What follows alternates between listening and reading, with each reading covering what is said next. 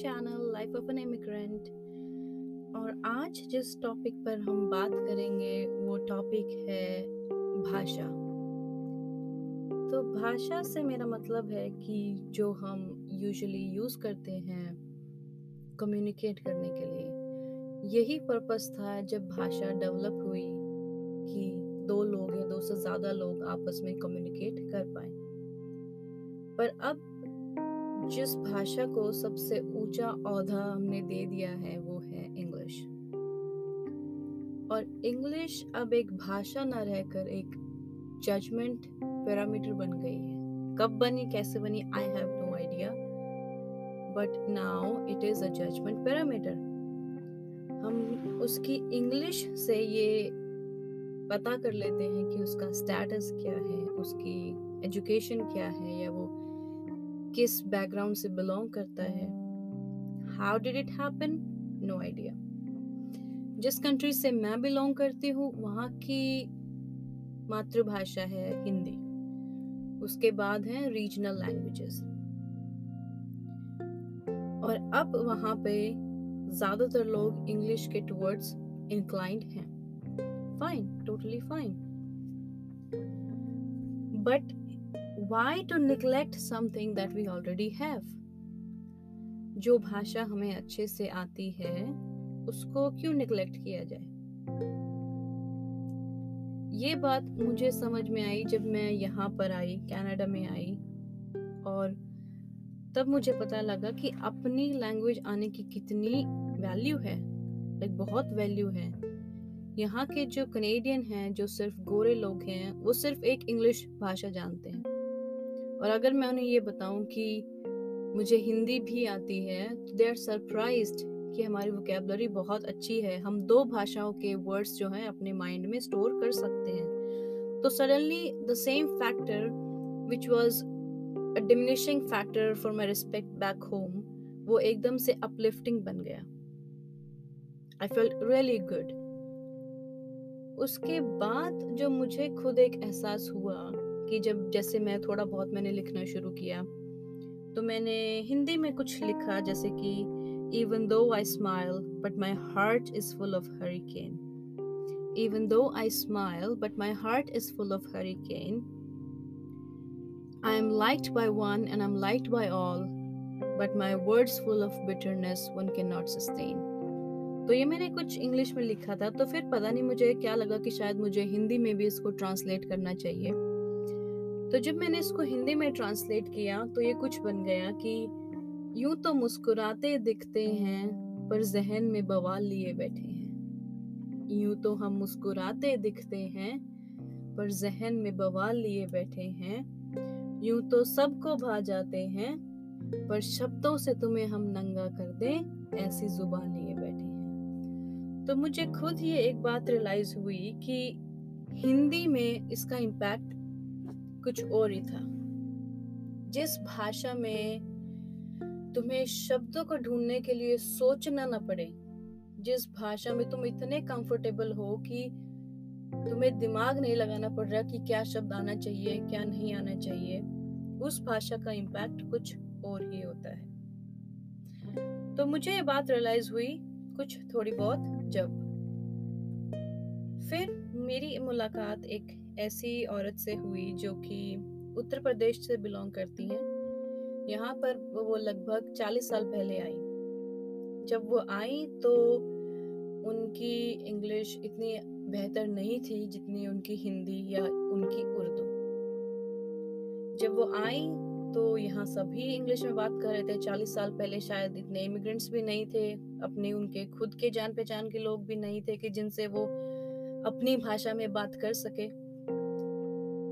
तो जब वो आई तो उन्हें कहीं पर कोई जॉब नहीं मिली बिकॉज़ ऑफ़ लैंग्वेज रिस्ट्रिक्शन वो बहुत डिप्रेस हो गई, जो कि यहाँ मेरे ख्याल से हर एक बंदा हो ही जाता है।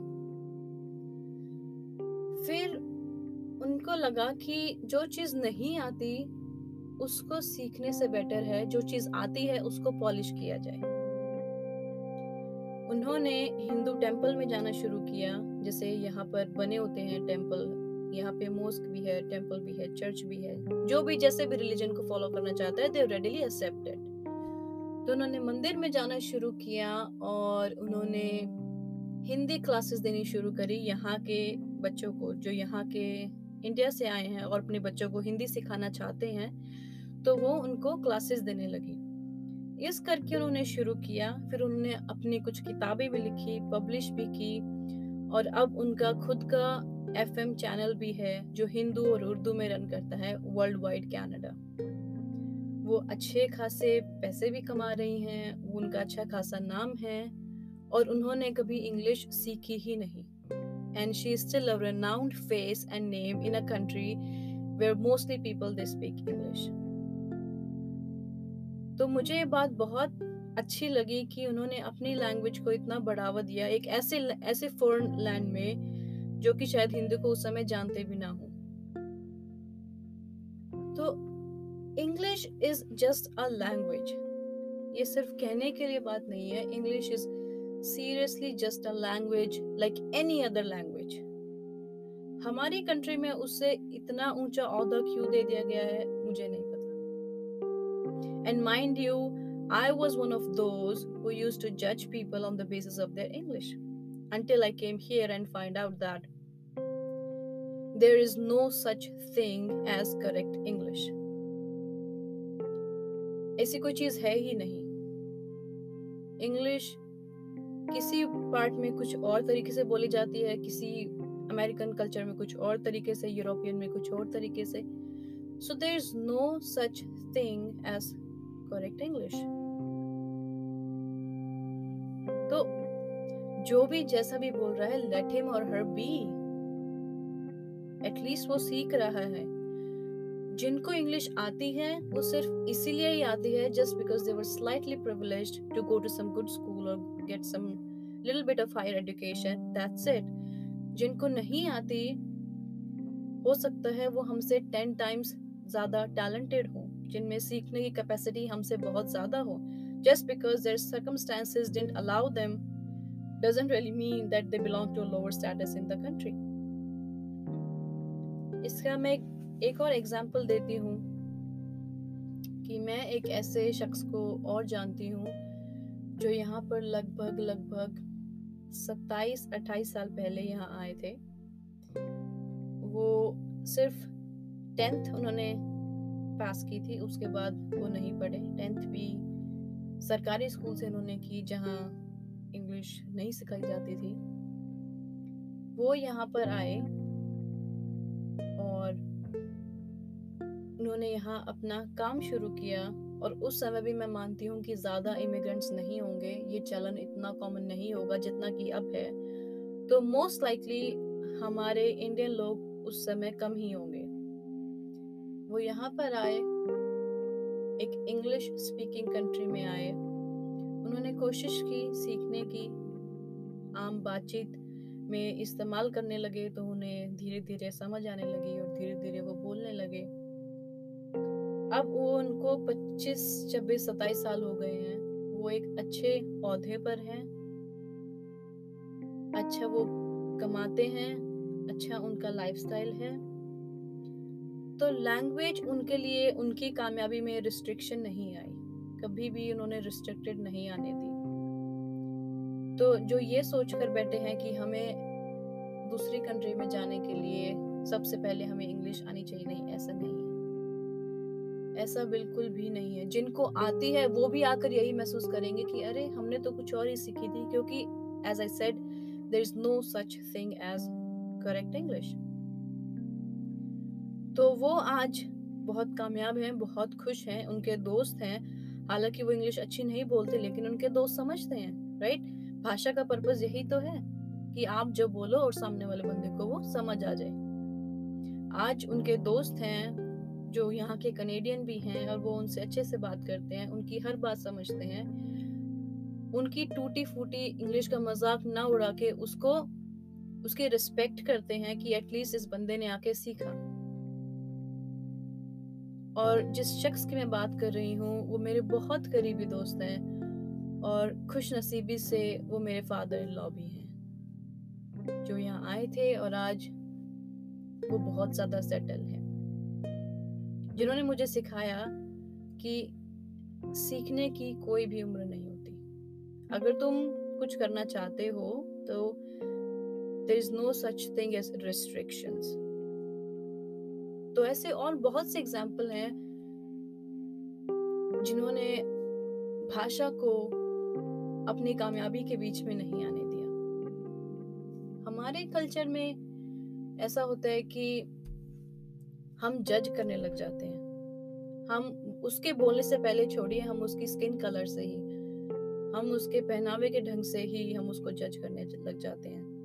Which I think is a little bit natural क्योंकि आप जब किसी बंदे को देखते हो तो शायद पहली चीज़ आपको वही दिखती है।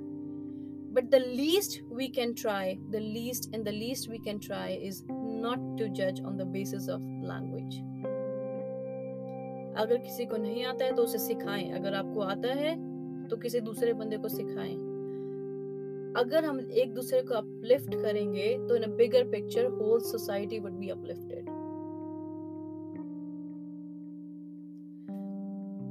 तो प्लीज़ किसी को भाषा के उस पे जज बिल्कुल भी ना करें। एक दूसरे को अपलिफ्ट करें। हर एक भाषा को इक्वल रिस्पेक्ट दें। कोई भी एक भाषा बहुत बड़ी नहीं और कोई भी भाषा छोटी नहीं। और जो अपने रूट्स हैं, उनको प्लीज़ इंटैक्ट रखें, क्योंकि मुझे एक और यहाँ पे जो बुज़ुर्ग हैं, जो 99 इयर्स के हैं, और वो लगभग 60 साल पहले कनाडा में आए थे। तो वो बेसिकली कनेडियन ही हैं। तो उन्होंने मुझे एक बात कही थी कि अगर इंडिया में 100 परसेंट लोग भी इंग्लिश बोलने लग जाएँ, तब भी वो अमेरिका तो नहीं होगा इंडिया ही रहेगा। बल्कि लोगों की नज़रों में वो दोगला और साबित होगा। तो किसी चीज़ को कॉपी करने के लिए ना भागे, हर एक आर्ट को, हर एक आर्टिस्ट को इक्वल रिस्पेक्ट दे।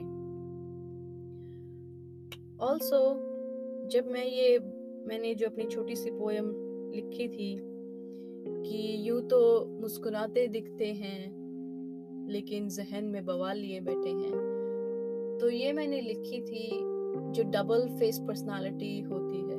और आप ये ना सोचें कि डबल फेस कुछ एक लोग हैं, नहीं, हम हर एक बंदा डबल फेस्ड है। अगर आपको जानना है तो एक पेन लें, एक पेपर लें और उस पर अपने वो डीप डार्क सीक्रेट्स लिखें जो आप किसी से शेयर नहीं कर सकते।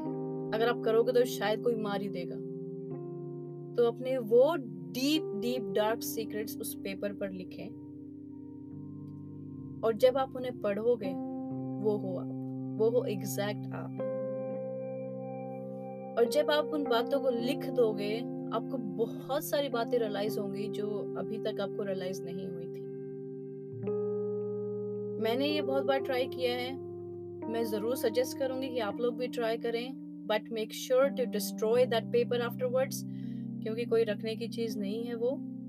और उससे तुम्हें रियलाइज़ होगा कि तुम कहाँ स्टैंड करते हो। तुमने और ये कोई डिमिनिशिंग मैं बात नहीं बोल रही हूँ। हर एक बंदा ही ऐसा है। I am telling you right here right now हर एक बंदे के अंदर अपने डीप डार्क सीक्रेट्स होते हैं, जिनको आई थिंक हम किसी से भी शेयर नहीं करते, कर ही नहीं सकते। आई एम प्रेटी श्योर कि हर एक बंदे के पास ऐसे सीक्रेट्स ज़रूर हैं तो उन्हें लिखें, उन्हें पढ़ें, destroy that damn paper afterwards and you'll get to know where you need to get, improve yourself. And again the theme of today's video was to not to judge anybody on the basis of language. That is my motive to convey to you all. Thank you for listening and i'll be back with my next episode next week and i'm trying my best to fix a day say tuesday or every wednesday to put up put up with my episodes but i'm still struggling because i'm getting my tools set up and i'm learning how to use them. But one thing is sure that i'll be putting up my episodes every week. So stay tuned. Thank you. Bye bye and take care